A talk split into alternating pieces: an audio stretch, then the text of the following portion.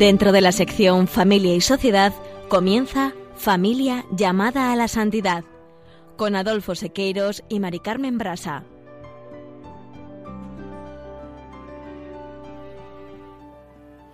Muy buenas tardes, queridos oyentes de Radio María y Familiar de María. Bienvenidos una vez más al programa Familia llamada a la Santidad. Muy buenas tardes, queridos oyentes. Con alegría compartimos esta tarde un nuevo programa de Familia llamada a la Santidad. Y quisiera insistir en el recordatorio que vengo haciendo últimamente en todos los programas, que seamos muy respetuosos con el distanciamiento, las medidas de higiene y de protección y el uso de las mascarillas, porque esta pandemia sigue entre todos nosotros. En el programa del día de hoy nos hemos planteado unas preguntas. ¿Somos conscientes de que nuestro camino de santidad se recorre en la vida concreta de cada uno? ¿Y es posible la vida de santidad en medio de las dificultades que se nos presentan diariamente? En la sección Familia, Semilla y Santidad, Juana, Julio y Seque van a presentar la vida de los santos Luis Martín y Célie Guérin, padres de Santa Teresita de Lisieux, beatificados el 19 de octubre y canonizados posteriormente por el Papa Francisco, siendo los primeros esposos elevados como matrimonio a los altares.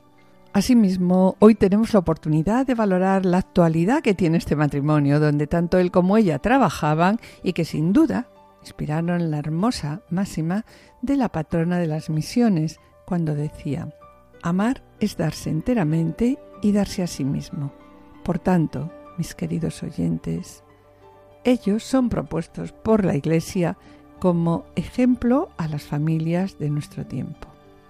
Y ya en el colofón recordaremos que en los procesos de beatificación y canonización se tienen en cuenta los signos de heroicidad en el ejercicio de las virtudes, la entrega de la vida en el martirio y también los casos en que se haya verificado un ofrecimiento de la propia vida por los demás, sostenido hasta la muerte. Pues bien, con estas palabras de la Gaudete et Sultate, damos la bienvenida a Salvador Calero y a Lidia Bahamonde, que nos describirán la vida de su hija, la sierva de Dios, Elena Calero. No os perdáis su ejemplo de vida. Permaneced en sintonía, permaneced con nosotros en Radio María.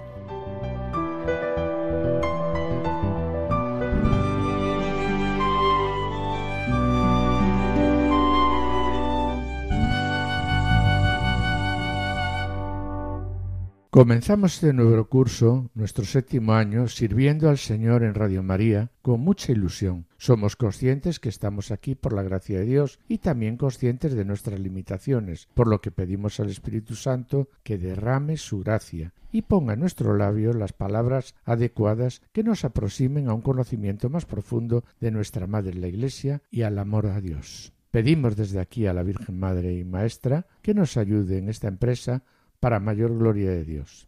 Alegraos y regocijaos, dice Jesús a los que son perseguidos o humillados por su causa. El Señor lo pide todo, y lo que ofrece es la verdadera vida, la felicidad para la cual fuimos creados.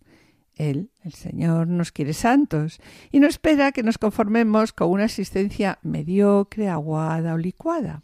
Pues bien, con estas palabras comienza la exhortación apostólica Gaudete Sultate. De ahí que, por tanto, nosotros ¿no? nos planteamos en estos momentos ¿cuál es nuestra vocación? ¿A qué nos llama el Señor? Es una pregunta que todos debemos hacernos con cierta frecuencia. Pues bien, el Señor nos llama al amor y a santificarnos a través del amor, bien amor virginal o amor conyugal, como dice la Gaudete te Sultate. A cada uno de nosotros el Señor nos eligió para que fue ¿Para qué? Pues para que fuésemos santos e irreprochables ante Él por el amor. En la exhortación también Gaudete Sultate eh, comienza con una llamada a la santidad que cada bautizado debe recibir como una llamada propia para descubrir su propio camino. Por lo tanto, como decíamos hace un momento, todos estamos llamados a ser santos, viviendo con amor y ofreciendo el propio testimonio en las ocupaciones de cada día, pues allí donde cada uno se encuentre. En realidad, Mari Carmen, desde las primeras páginas de la Biblia está presente de diversas maneras la llamada a la santidad. Así se lo proponía el Señor Abraham cuando le señalaba, ¿verdad? Camina en mi presencia y sé y sé perfecto. perfecto. Y en la carta a los hebreos también se mencionan distintos testimonios que nos animan a que Corramos con constancia en la carrera que nos toca. Sí, y en esta misma carta se habla de Abraham, de Sara, de Moisés y de varios más, ¿no? Como dice la Gaudete Tesultate y sobre todo se nos invita a reconocer que tenemos una nube ingente de testigos que nos alientan a no detenernos en el camino y testigos también, en segundo lugar, que nos estimulan a seguir caminando hacia la meta. Eh, la Gaudete Tesultate nos dice que entre estos testigos puede estar nuestra propia madre, una abuela u otras personas cercanas. Quizá, dice, su vida no fue siempre perfecta, pero aún en medio de imperfecciones y caídas siguieron adelante y agradaron a Dios. Cuánta razón, ¿verdad? Adolfo tiene aquí la Gaudete Tesultate porque todos recordamos con cariño a nuestra abuela de la que decíamos es que era una santa. Pues bien, como dice la exhortación en muchas ocasiones, Sí. hemos rezado a nuestros familiares y pedido su intercesión ante el Señor, porque como dice la Gaudete Sultate, Sí, ¿verdad? Dice, a mí también me gusta aquí, dice, Sí. los santos que ya han llegado a la presencia de Dios mantienen con nosotros lazos de amor y comunión, ¿no? ¿Cómo no nos van a querer? Podemos decir que estamos rodeados, guiados y conducidos por los amigos de Dios. Por lo tanto, yo no tengo que llevar solo lo que en realidad nunca podría soportar yo solo. ¿Por qué? Pues porque la muchedumbre de los santos de Dios me protege, me sostiene y me conduce. a mí me ayuda personalmente cuando menciona a los santos de la puerta al lado y dice no pensemos solo en los ya beatificados o canonizados. El Espíritu Santo derrama santidad por todas partes, en el santo pueblo fiel de Dios, porque fue voluntad de Dios el santificar y salvar a los hombres, no aisladamente, sin conexión alguna de unos con otros, sino contribuyendo y constituyendo un pueblo que le confesara en verdad y le sirviera santamente. Por eso Adolfo y aquí lo aclara. Eh, la exhortación dice, nadie se salva solo como individuo aislado, sino que Dios nos atrae tomando en cuenta la compleja trama de relaciones interpersonales que se establecen en, toda la comunidad humana. Dios quiso entrar en una dinámica popular, en la dinámica de su pueblo. Y a continuación Francisco expone lo siguiente, dice, me gusta ver la santidad en el pueblo de Dios paciente. Y aquí describe lo que vemos nosotros diariamente, ¿no? A los padres que crían con tanto amor y sacrificio diario a sus hijos. En es- la santidad nos gusta verla también en esos hombres y mujeres que trabajan para llevar el pan a su casa. La paciencia que vemos también en los enfermos y en las religiosas ancianas que siguen sonriendo. En esta constancia, para seguir adelante día a día, que vemos, vemos la santidad de la Iglesia militante y nos vuelve a decir, esa es muchas veces la santidad, como decías tú cuando leías hace un momento la exhortación, ¿no? Sí, sí, de la puerta de al lado. Claro, y de aquellos que viven cerca de nosotros y son un reflejo de la presencia de Dios. Pues sí, Mari Carmen, ¿cuántas veces hemos comentado sobre una persona conocida? La verdad es que es tan bueno o tan buena y reafirmamos, es que es un santo o una santa. Su testimonio y ejemplo de vida es un modelo a seguir. De que Francisco Adolfo señala en la Gaudete Tesultate, dice, dejémonos estimular por los signos de santidad que el Señor nos presenta a través de los más humildes miembros de este pueblo, que difunde su testimonio vivo y sobre todo con la vida de fe y caridad. Seguramente también por los acontecimientos decisivos de la historia del mundo fueron esencialmente influenciados por almas sobre las cuales nada van a decir los libros de historia. Sí, y, aquí Francisco pues recalca un punto que puede ser crucial en nuestra vida cuando dice ¿Y cuáles serán las almas a las que hemos de agradecer los acontecimientos decisivos de nuestra vida personal? La verdad es que es algo que solo sabremos el día en que todo lo oculto Se ha sea revelado, revelado. claro. Y a continuación, y de una manera clara, Adolfo nos hace una propuesta cuando se dirige a cada uno personalmente. Y dice, lo que quisiera recordar con esta exhortación es sobre todo la llamada a la santidad que el Señor hace a cada uno de nosotros esa llamada que te la dirige también a ti, me la dirige a mí, sed santos porque yo soy santo. Y lo confirma presentando lo que el Concilio Vaticano II destacó con fuerza. Todos los fieles cristianos de cualquier condición y estado, fortalecidos con tantos y tan poderosos medios de salvación, somos llamados por el Señor, cada uno por su camino. ¿A qué somos llamados por el Señor? Pues a la perfección de aquella santidad con la que es perfecto el mismo Padre. Cada uno por su camino, dice el concilio. Entonces, no se trata de desalentarse cuando uno contempla modelos de santidad que le parecen inalcanzables. Hmm. Que hasta mi último aliento sea para ti. Yo quiero ser reflejo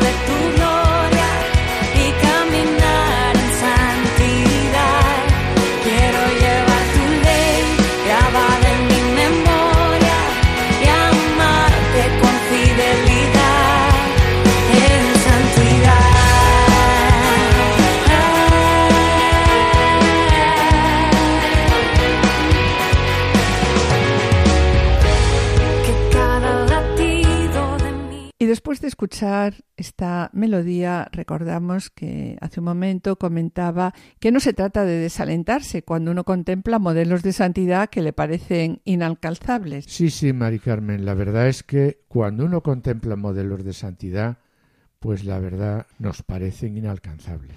Sí, pero aquí el documento ¿no? nos exhorta a no desesperarnos, diciendo, hay un testimonio o hay testimonios, ¿no? que son útiles para estimularnos y motivarnos, pero no para que tratemos de copiarlos.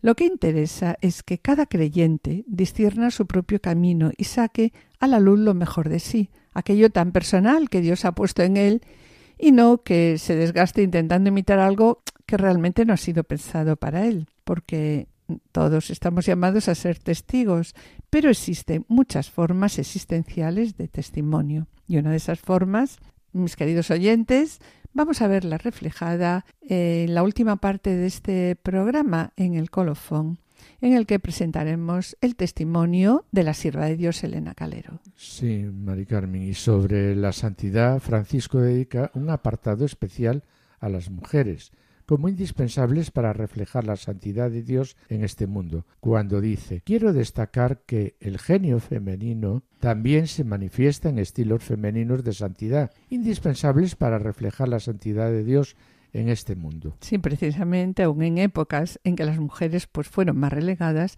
el Espíritu Santo suscitó santas cuya fascinación provocó nuevos dinamismos espirituales e importantes reformas en la Iglesia, ¿verdad?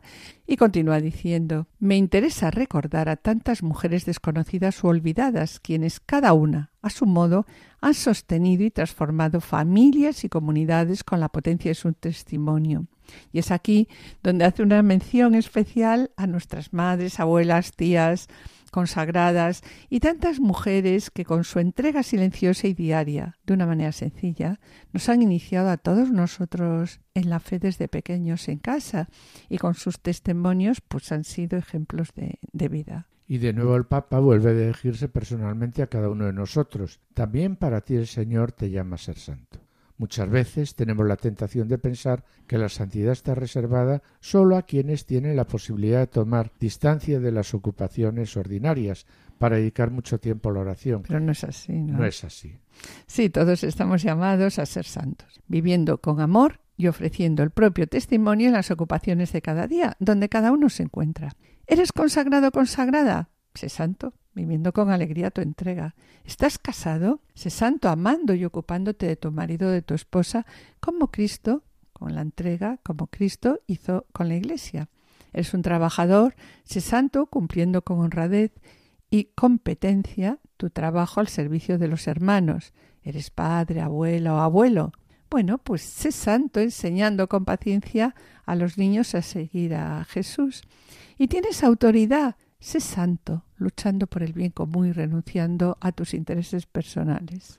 Sí, el Papa Francisco nos sigue diciendo, deja que la gracia de tu bautismo frutifique en un camino de santidad. Deja que todo esté abierto a que Dios y para ello opta por él, elige a Dios una y otra vez. No te desalientes, porque tienes la fuerza del Espíritu Santo para que sea posible y la santidad es fruto del Espíritu Santo en tu vida. Sí, cuando sientas la tentación de enredarte en tu debilidad, dice, levanta los ojos al crucificado y dile, Señor, yo soy un pobrecillo, pero tú puedes realizar el milagro de hacerme un poco mejor. También da aquí pequeñas pistas, ¿no? De cómo la santidad a la que el Señor te llama irá creciendo con pequeños gestos. Y nos pone unos ejemplos que nos pueden venir muy bien, ¿no? Por ejemplo, una señora va al mercado, hace la compra, encuentra a una vecina y comienza a hablar. ¿Y qué vienen? Pues las críticas. Pero esta mujer dice en su interior, no, no, yo no voy a hablar mal de nadie. Este es un paso en la santidad realmente. Luego en casa, la misma señora, ¿no? Su hijo le pide charlar acerca de sus ilusiones y aunque está cansada, se sienta a su lado y escucha con paciencia y afecto. Bueno, pues esta es otra ofrenda que santifica. Luego viene un momento de angustia, pero recuerde el amor de la Virgen. Toma el rosario y reza con fe. Pues bien, este es otro camino de santidad y luego ya va por la calle, se encuentra un pobre y se detiene a conversar con él con cariño. Pues este también es otro paso en su santidad. Y volviendo al tema de hoy, queremos proponeros que busquéis en vuestra familia, en vuestra esposa esposo, en el lugar de trabajo, en vuestras comunidades, un ejemplo específico y reciente en el que en esa persona hayáis visto pequeñas expresiones de santidad que tanto te ayudan y si es tu esposo o esposo en algún momento del día, da las gracias por ello. Y como conclusión, queremos decir que nuestra única vocación, ¿cuál debe ser?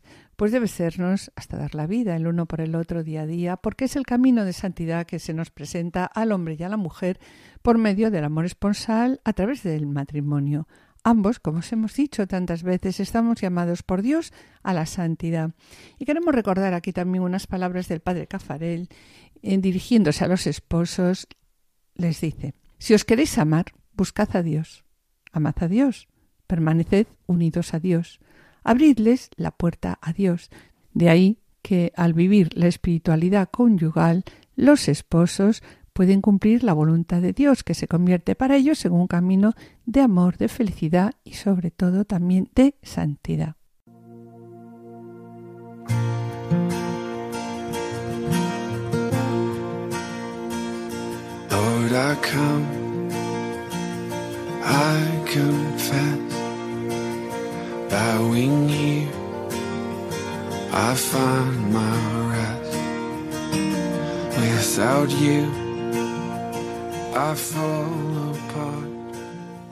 Queridos oyentes y familia Radio María, estamos en el programa Familia llamada a la Santidad, dirigido por Adolfo Sequeiros y quien les habla, Mari Carmen Brasa.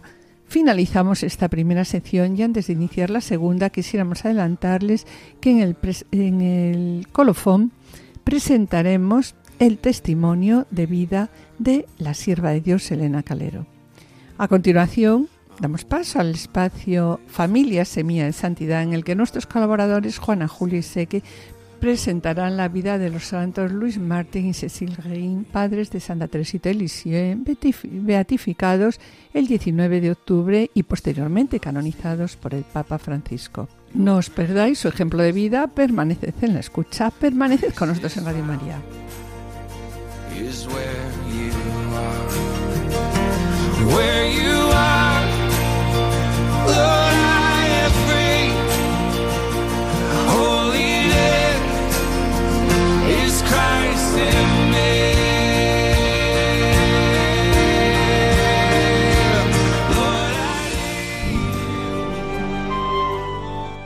Familia, semilla de santidad.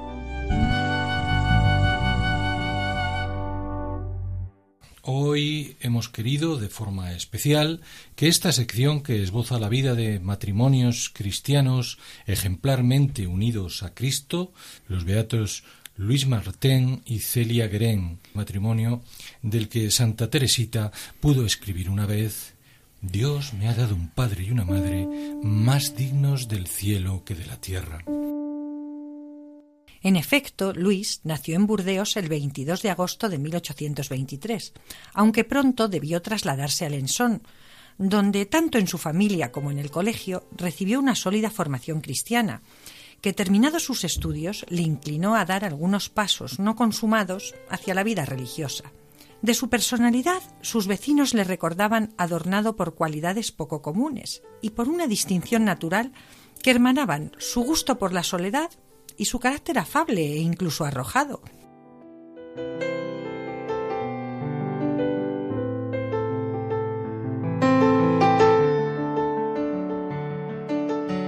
Por su parte, Celia, inteligente y comunicativa por naturaleza, cuenta en una de sus cartas que su infancia y juventud fueron tristes como un sudario.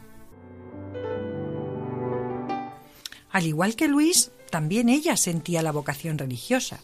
Sin embargo, no era ese el camino que el Señor le tenía destinado. Deseó infructuosamente formar parte de las hijas de la caridad de San Vicente de Paul. Pidió luz entonces al Señor para conocer su voluntad y el 8 de diciembre de 1851 escuchó interiormente las palabras hacer punto de Alençon. Con la ayuda de su hermana comenzó esta empresa. En 1858 su hermana, a quien quería como a una madre, entró en el monasterio de la Visitación. Celia, sin embargo, no se sentiría sola tras la partida de su hermana. La providencia hizo que un día, en las calles de Alençon, se encontrara con Luis Martin, ocho años mayor que ella. Celia recordaba años después que se sintió fuertemente impresionada y que oyó interiormente que ese hombre era el elegido para ella. En efecto, Luis era el hombre elegido para ella. En poco tiempo los dos jóvenes llegaron a apreciarse y amarse, y el entendimiento fue tan rápido que contrajeron matrimonio el 13 de julio de 1858, tres meses después de su primer encuentro. Celia siguió con el negocio de encajes, y Luis, que abandonó la relojería, llevaba la parte comercial. A partir de entonces llevaron una vida matrimonial ejemplar. Misa diaria, oración personal y comunitaria, confesión frecuente, ejercicio de la caridad, participación en la vida parroquial. De su unión nacieron nueve hijos, cuatro de los cuales murieron prematuramente. Entre las cinco hijas que sobrevivieron, Teresa, la futura santa patrona de las misiones, es una fuente preciosa para comprender la santidad de sus padres.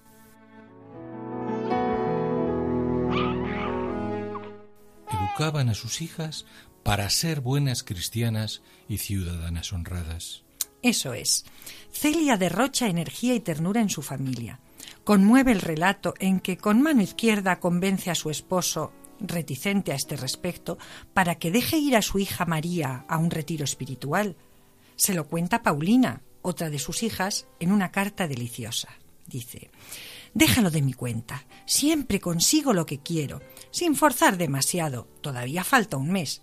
Es suficiente para convencer diez veces a tu padre. Y añade, avalando maternalmente el coste económico del viaje. Si bien suponía un gasto, el dinero no es nada cuando se trata de la santificación de un alma. Y el año pasado María regresó completamente transformada. Los frutos todavía duran, aunque ya es hora de que renueve su provisión.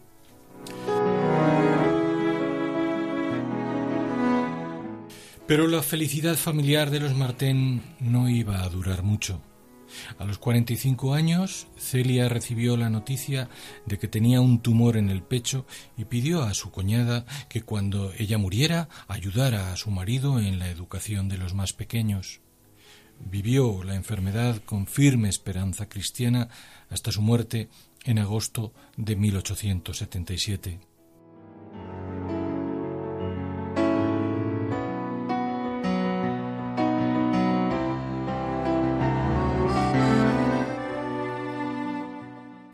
A partir de ese momento, Luis se encontró solo para sacar adelante a su familia. La hija mayor tenía 17 años y la más pequeña, Teresa, cuatro y medio. Se trasladó a Lisieux, donde residía el hermano de Celia. De este modo, la tía Celina pudo cuidar de las hijas. Entre 1882 y 1887, Luis acompañó a tres de sus hijas al Carmelo. El sacrificio mayor fue separarse de Teresa, que entró en el Carmelo a los 15 años.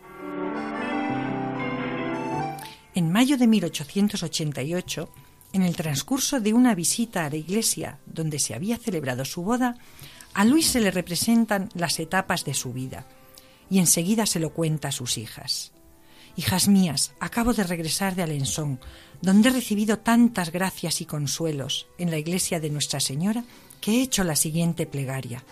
Dios mío, esto es demasiado. Sí, soy demasiado feliz. No es posible ir al cielo de este modo.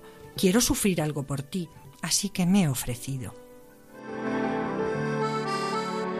Dios escuchó su plegaria y muy poco tiempo después se le manifestó una enfermedad degenerativa que lo fue invalidando hasta llegar a la pérdida de sus facultades mentales.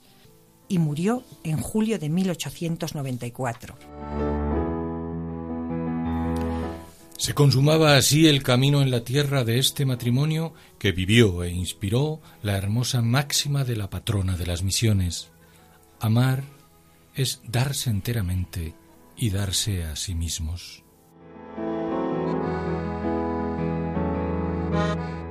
Ciertamente no estamos habituados a pensar en la santidad de un matrimonio porque nuestra experiencia nos lleva a unir la santidad a un individuo. Sin embargo, en 2001, San Juan Pablo II se atrevió a ir más allá de los esquemas, beatificando a Luis y María Beltrame Quattrocchi. Después, el Papa Benedicto XVI decidió añadir a ellos a los cónyuges Martin a fin de mostrar a los padres y madres de familia de todo el mundo la grandeza de la vocación a la vida conyugal, es decir, de estimular a los hogares cristianos en la práctica integral de las virtudes cristianas como estimuló el deseo de santidad en Teresa.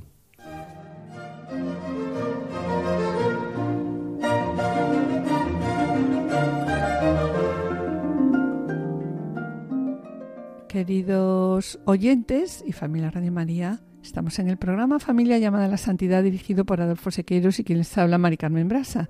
Les recordamos que pueden ponerse en contacto con nosotros a través del correo familia llamada la santidad arroba radiomaria.es o enviando un correo postal a la dirección de Radio María, Pasa de Lanceros 2, primera planta 28024, Madrid, indicando el nombre del programa, Familia llamada la Santidad. Para solicitar este programa deberán dirigirse ustedes al teléfono de atención al oyente 91 882 8010. También pueden escuchar nuestro programa a través de podcast entrando en la página web de Radio María www.radiomaria.es y podrán descargarlo en su ordenador para archivarlo o escucharlo a la hora que ustedes deseen.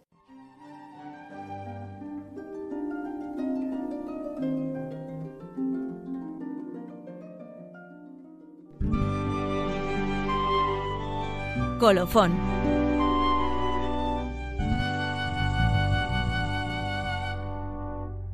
En los procesos de beatificación y canonización se tienen en cuenta los signos de heroicidad en el ejercicio de las virtudes, la entrega de la vida en el martirio y también los casos en que se ha verificado un ofrecimiento de la propia vida por los demás, sostenido hasta la muerte. Esa ofrenda expresa una imitación ejemplar de Cristo y es digna de la admiración de los fieles. Pues bien, con estas palabras de la Gaudete te Sultate damos la bienvenida a Salvador Calero y a Lidia Bahamonde. Hola Salvador, hola Lidia. Hola, buenas tardes, eh, Mari Carmen. Buenas tardes. Sabéis que en este programa Familia llamada a la Santidad una de sus secciones se enuncia como Familia Semilla de Santidad. Y en esta sección que intentamos, en esta sección intentamos poner de relieve la importancia de la familia, porque la familia, como iglesia doméstica, cuando lo es de verdad, actúa calladamente bajo el amor de Dios hacia y desde todos sus componentes. Y así, claro es, pues alcanza maravillosos frutos de santidad. Y esto, mis queridos oyentes, es lo que queremos presentar en este programa, con este matrimonio que hoy nos, nos acompañan. En primer lugar, nos gustaría que os presentarais. Bien, pues yo me llamo Salvador, Salvador Calero. Tenemos tres hijas, Elena, Lidia, la segunda, y Belén, la tercera. Lidia, ¿qué tienes que añadir? Ah, pues mi nombre es Lidia, mi apellido va a Monte Blanco, los dos apellidos. Soy gallega, nací en el Ferrol. Eh, mi padre era militar, de Marina, terminé viviendo en Cádiz y en Cádiz conocí a- al que es ahora mi marido, Salvador. Y te casaste con Y me Marina. casé con él allí, en la iglesia de Rosario de la Carraca. Soy licenciada en Ciencias Económicas y Empresariales. Bueno, y ahora nos vais a contar qué os motiva a dar el testimonio que venís a dar y qué nos venís a contar. Bien, el, el testimonio que venimos a dar eh, lo motiva, pues, eh, el testimonio, valga la redundancia, que a su vez eh, ha dado nuestra hija mayor, Elena, con motivo de una enfermedad, eh, una enfermedad grave. Yo creo que todo el mundo conoce el, el término leucemia.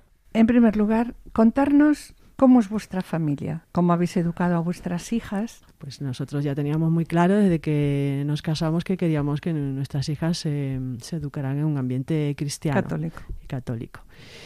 Y eh, pues em, es un camino que empieza poco a poco. Eh, empieza en San Fernando, en Cádiz, ahí empezamos a tener contactos con la iglesia, pero no, con, no, tanto, no tanto como lo tenemos aquí en Alcalá de Henares. Yo, por ejemplo, siempre he dicho que, que el Señor quería que viniéramos aquí a Alcalá de Henares porque no lo entendíamos, o sea, venirnos a tierra seca era como... ¿qué Sí, un vamos a hacer marino ahí? que pinta en ¿Qué tierra vamos a hacer aquí? ¿Qué destino? ¿Y qué edades tienen vuestras hijas? Ahora mismo, Sí. em, pues la mediana tiene 28 años y la pequeña tiene 22 años. Y Elena ahora pues cumpliría en, en diciembre 30 años. O sea, vosotros venís a hablarnos ahora de Elena. Sí. ¿no? Entonces, ¿por qué venís a hablar vosotros específicamente de vuestra hija Elena? Bien, pues porque eh, Elena dio un testimonio de su fe, de nuestra fe, pero sobre todo de, de- de su fe a través de la enfermedad, Del sufrimiento. del sufrimiento, de la cruz. Mm, Elena, mm, podemos hablar ya de la enfermedad. Sí, Eh, sí. Elena, pues eh, con 21 años, bueno, se, se le diagnosticó una leucemia mieloide crónica. Con esos antecedentes, pues los doctores en principio nos dijeron que, que era una enfermedad que se podía cronificar, que ese tipo de leucemia se podía cronificar merced a un tratamiento que tenía una tasa de efectividad muy alta, mm, del noventa y tantos por ciento con la medicación. Resumiendo mucho, mm, podría decir que eh, fin, a lo largo de los meses se vio que el tratamiento este, pues en ella no, no fue efectivo. No fue efectivo. Bien, eh, entonces el pronóstico empeoró considerablemente y llegó, eh, los doctores llegaron a, a la conclusión de que el único tratamiento viable era un trasplante, trasplante de médula. Y, eh, y se, le, se le hizo el trasplante, pero antes de hacer el trasplante se le hizo un último análisis y se vio que la, eh, la- la médula había reaccionado a todo el tratamiento, estamos hablando ya de quimioterapias, a todo ese tratamiento previo para aplasear a, la paciente, había reaccionado de una manera, nos dijeron textualmente, salvaje. Entonces había multiplicado la producción de células cancerígenas eh, en ella. Eh, los doctores nos dijeron que de esa manera el trasplante no estaba indicado.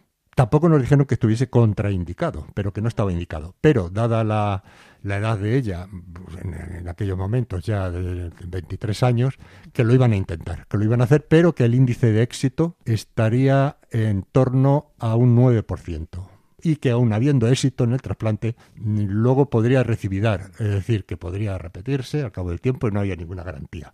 Bueno, pues, pero se hizo, se hizo, era la única opción ya. Bueno, pues el trasplante fue un fracaso eh, rotundo, rotundo, rotundo, rotundo.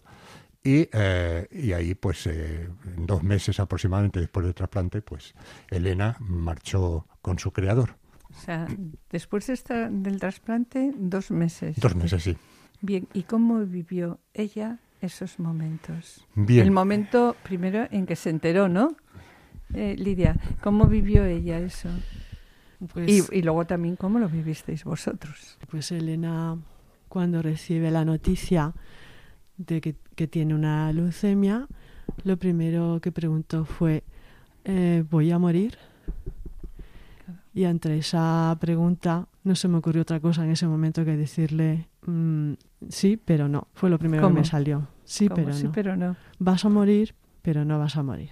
O sea, vas a pasar la muerte, pero no vas a pasar la muerte, como, Mm. como sabemos los cristianos, ¿no? Es un paso para la, la vida eterna, y eso lo veía ella. Eh, cuando le hicieron la punción en la lumbar, en la, en la médula, ella se vino, fue la primera vez que ella se, que vino abajo, y tendré que decir que es la última vez que yo vi llorar a mi hija. Pero pasó un momento y ella dijo, para adelante. ¿Cómo para- fue eh, la relación con Dios en esos momentos de Elena? Su relación con Dios. Su relación con Dios era, es- o sea, es que eh, Anteriormente ya, o sea, antes- Sí, o sea, hay, hay un bagaje Claro. en su vida cristiana.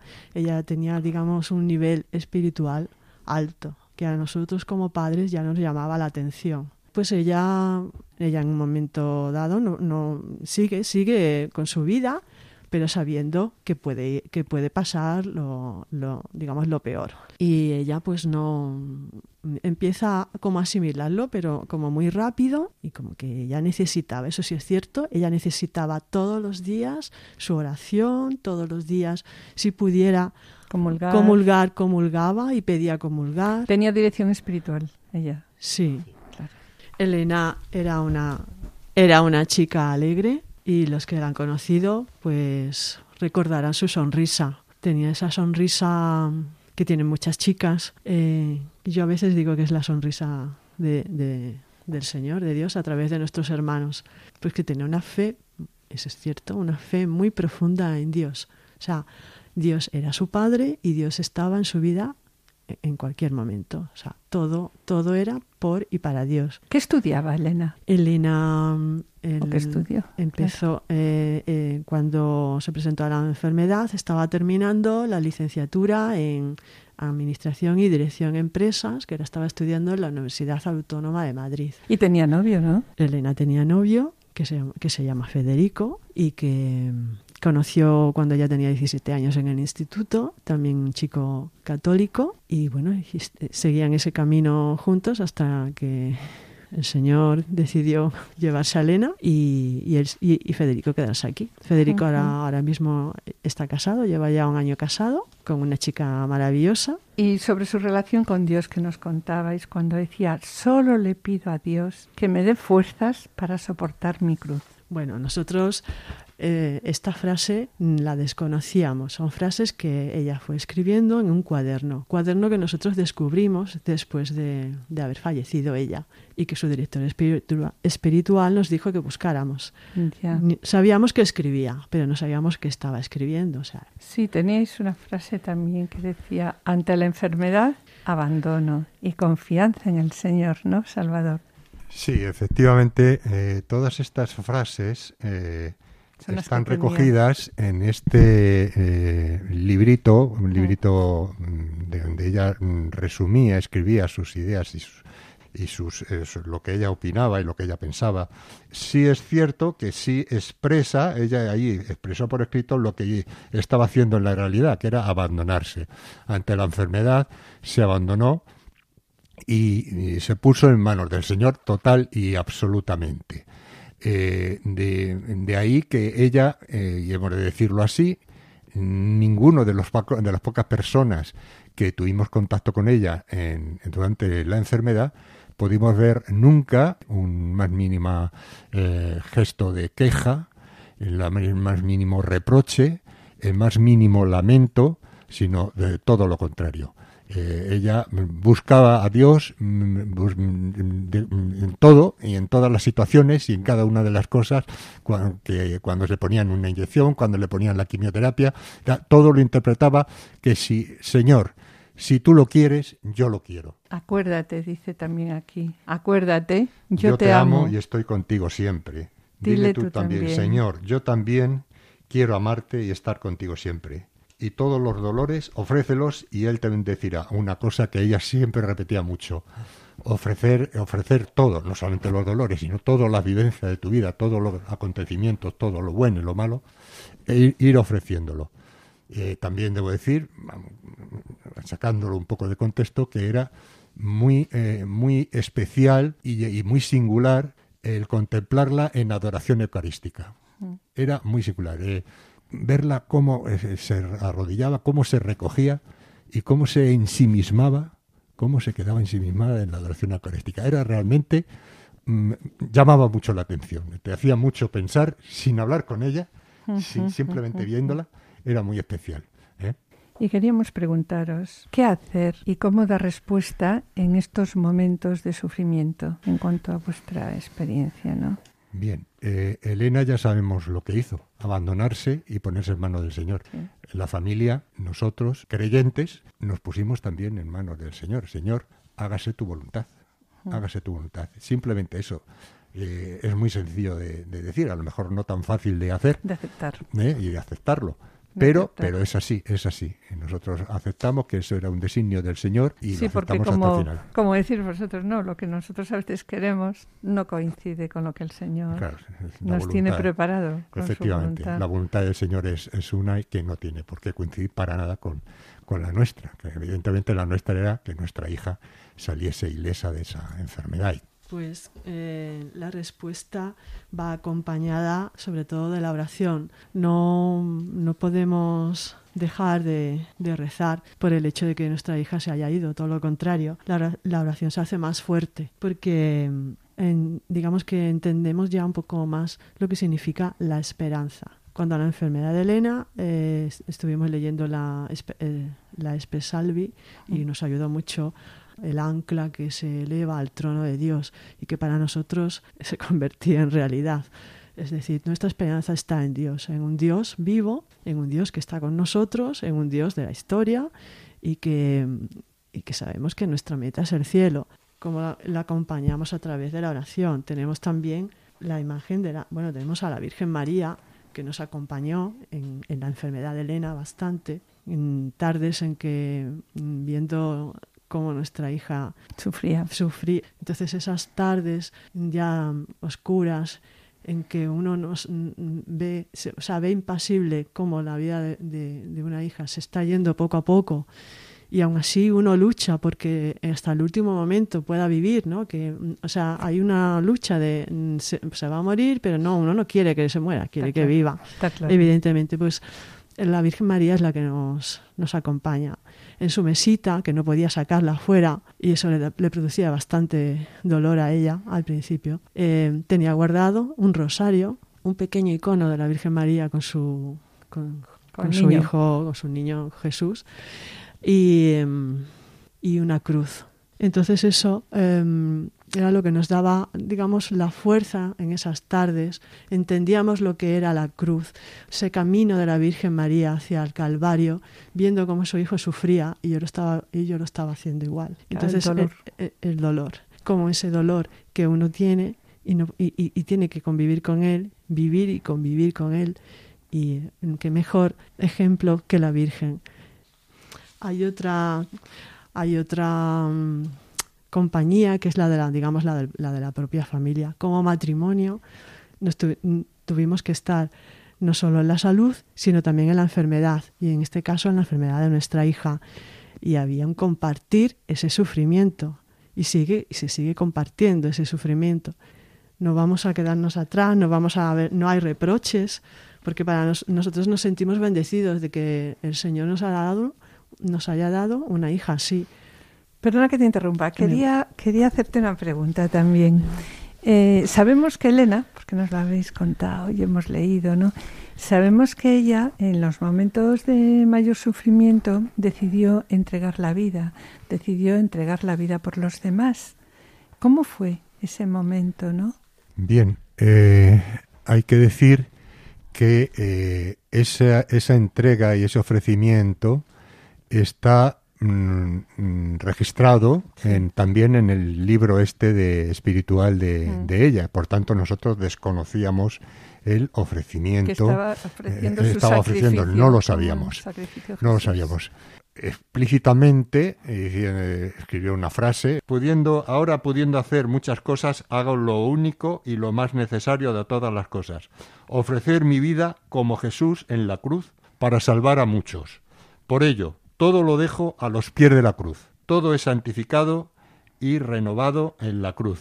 Regálame el don de ser consciente de la cruz salvífica.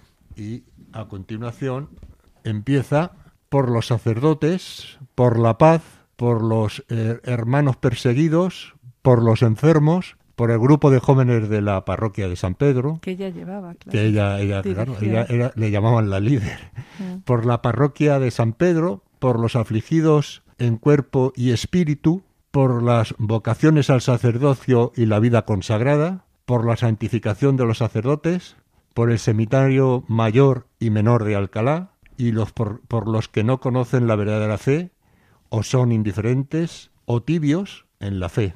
También eh, la ofrece por, se ofrece por las familias, por las benditas ánimas del purgatorio, por los profesionales sanitarios que la, que la atendían y por los gobernantes, pone al final. Una lista eh, exhaustiva, una lista exhaustiva. Bueno, pues esto, esta lista y estas frases que están, he leído textualmente de su, de su agenda, nosotros las desconocíamos eh, absolutamente. Bien, ¿no? ¿Y qué más querías comentarnos, Elena? Hay un detalle, Elena, como la enterramos, pues tuvimos que estar dos, una noche y pico, dos noches en el, en el velatorio. Y entonces ella fallece un jueves, jueves sacerdotal, que no, es de, no pasa desapercibido para nosotros, porque además se va sobre las siete y pico de la tarde y estaba muy cercano. Había eh, en nuestra parroquia hay adoración eucarística en ese momento y eso nos llamó mucho la atención. Hay muchos detalles, ¿no? Otro es que al día siguiente, que era viernes, pues se hace una oración, que es la oración de jóvenes, en el cementerio. Y, y, pues la sorpresa es que se llena la capilla y vienen muchos, muchos chicos, muchos jóvenes, chicos que lloraban, chicos que pues venían perplejos, cómo se ha podido ir y demás. Y eso también nos llamó la atención. Chicos que podían haber De lo pasado. querida que era. De- sí. eh, ¿Y en qué situación en este momento? Vamos a ver, sabemos que el proceso de Elena está en la causa de los santos, ¿no? en el dicasterio. Y entonces, en este momento es Bueno, en este Sierra. momento, a día de hoy, es, eh, ya se, se le trata de, se tiene el tratamiento de sierva, sierva de Dios. Eh, la causa, o vamos a decir más bien, los trabajos preliminares de esa causa empezaron en febrero. Empezaron en febrero de este año, claro, naturalmente con la Con la- situación en la que nos encontramos, pues todo se ha quedado muy paralizado. Sí se ha habido ya un nombramiento por parte del, del obispo, del postulador de la causa, que es, digamos, el primer paso, y creemos que eh, está preparando la causa para presentársela al, eh, al, al obispo. El obispo, pues cuando la vea, mm, no sabemos, mm, más detalles no, puedo, no, no podemos dar porque desconocemos. ¿Cómo sentís unos padres normales, ¿no? Que de repente, pues, ven que tiene una hija que es sierva de Dios y que, ¿no? ¿Cómo os podéis sentir? Con más responsabilidad ante el Señor, con... Elena, verse como que el listón ahora está un poco más alto. Os exige más. Os, sí. Os exige más el Señor, no, os Os pide exige más. más el Señor, Claro. porque podíamos quedarnos en nuestra casa y no. Eh, mm, vemos Sí. que todavía nos piden, eh, pues en este caso, que demos nuestro testimonio también. Eh, a veces nos cuesta, Está claro. eh, nos cuesta bastante. Pero bueno, sabemos que esto es lo que nos pide el Señor, pues para adelante. Si esto puede ayudar para a otras personas, pues muy, muy bienvenido. Eh, yo lo que intento mm, también hacer ver es que la santidad es la normalidad. O sea, no pensemos en personas muy complicadas o, o personas que, que, están, que entran en éxtasis o cosas así, ¿no? Son, son personas normales. Uno ve cierta excepcionalidad. ¿Por qué? Porque la fe es más vivida. Y entonces, ante eso, uno no puede quedarse parado. Es, es un referente. Y para nosotros, nuestra hija es un referente. Y los escritos que ha dejado, pues igual lo mismo. Muchas veces los volvemos a releer y a leer, porque nos vuelven a, a- a- Ayudar. a ayudar. Ayudar, ayudar. En- para nosotros, ya lo hemos dicho antes, la palabra es esperanza. Y esa esperanza es la que nos lleva, eh, eh, la llevamos en nuestra vida grabada en el corazón, a fin de cuentas. ¿Algo más? Eh, pues a mí se me ha dado una, se Una me ha gracia. concedido una gracia, la gracia de ser el padre de una persona, de un alma excepcional, una persona, un alma.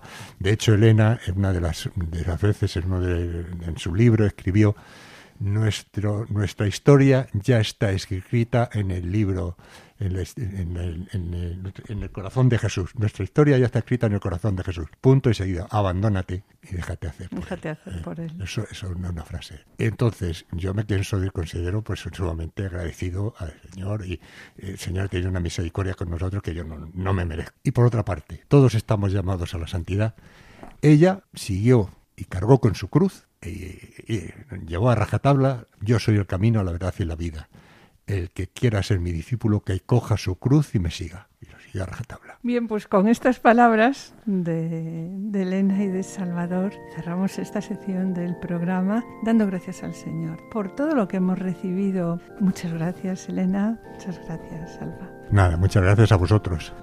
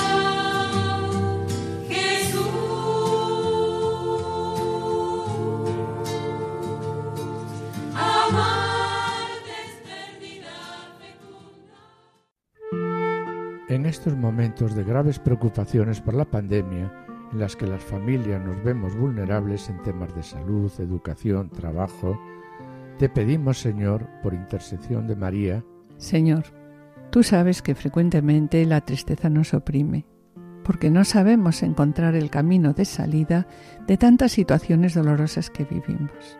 Señor, danos la gracia de la que estamos necesitados, especialmente la serena confianza en Dios y la calma interior. Mira con tu amor a nuestra familia. Mira, Señor, como tantas veces entra en ella la discordia y cómo se aleja de nosotros la paz. Haz que retorne la paz que solo tú nos puedes conceder. Y esto, Señor, te lo pedimos para nuestra familia y para todas las familias en dificultad. Te pedimos que reine la paz en la familia, una paz duradera.